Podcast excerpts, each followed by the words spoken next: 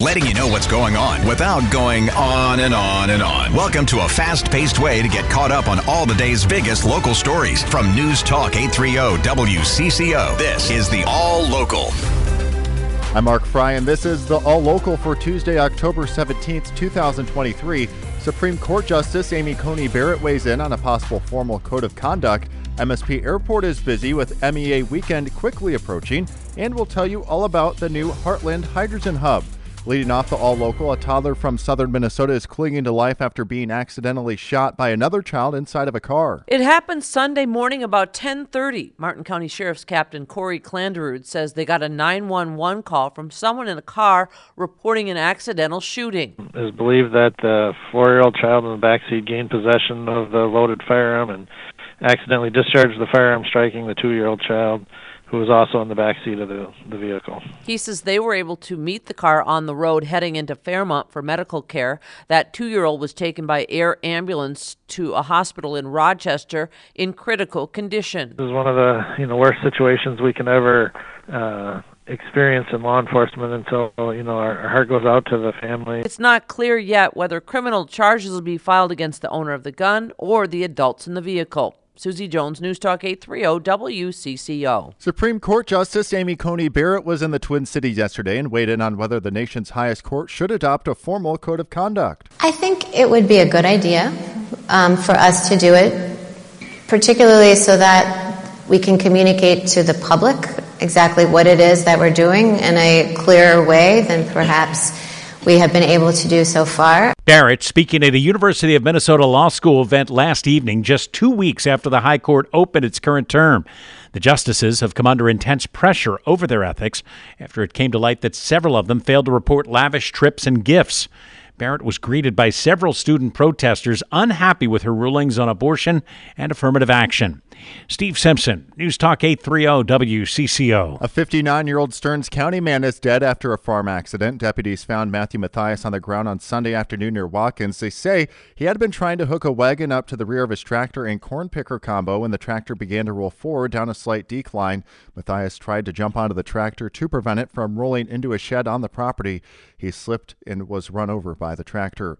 MSP Airport's ramping up for an influx in vacationers with kids off of school for MEA break on Thursday and Friday. Metropolitan Airports Commission spokesman Jeff Lee says they're expecting 46,000 passengers through the gates, most of them Thursday morning. Lee says travelers can have a smoother check in by using both security checkpoints once they arrive at the airport. You can reach all gates from either checkpoint, and it might be just as simple as, hey, let's go to the line that's shorter and that will help um, and not create a longer line on one side than the other. If you're looking to book a last minute trip ahead of MEA weekend, good luck. Kyle Potter at Thrifty Traveler telling Vanita Sakar on the WCCO Morning News that it's likely going to be more difficult to find any last minute travel deals this year. But you might be able to find a bargain if you're extremely flexible. The best thing to do would just be to go to um, Google Flights and use their Explore map. So you can plug in Minneapolis as your departure airport and then just scan across the map of the country and see where you might be able to get for a reasonable price. Potter says fares are up, especially for those looking to book something in the past few days. Investigators say they found out how a train derailed in south central Minnesota earlier this year. It happened on March 30th in the Kandiyohi County town of Raymond. About two dozen cars jumped the track. Ten of them were hazardous materials tankers that were carrying more than 28,000 gallons of denatured ethanol. The National Transportation Safety Board report was released yesterday and traced the accident to a broken rail. The derailment led to the evacuation of 800 people within a half mile radius.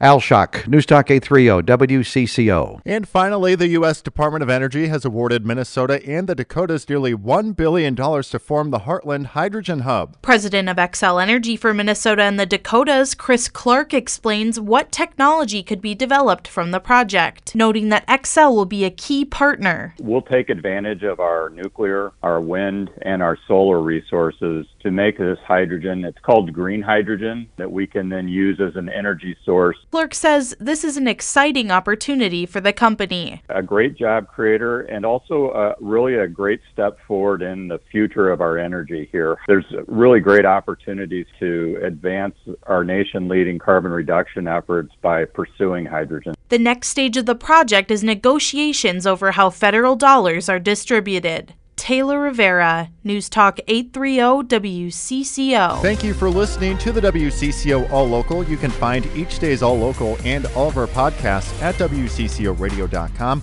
or by downloading the Odyssey app. I'm Mark Freie, News Talk 830 WCCO.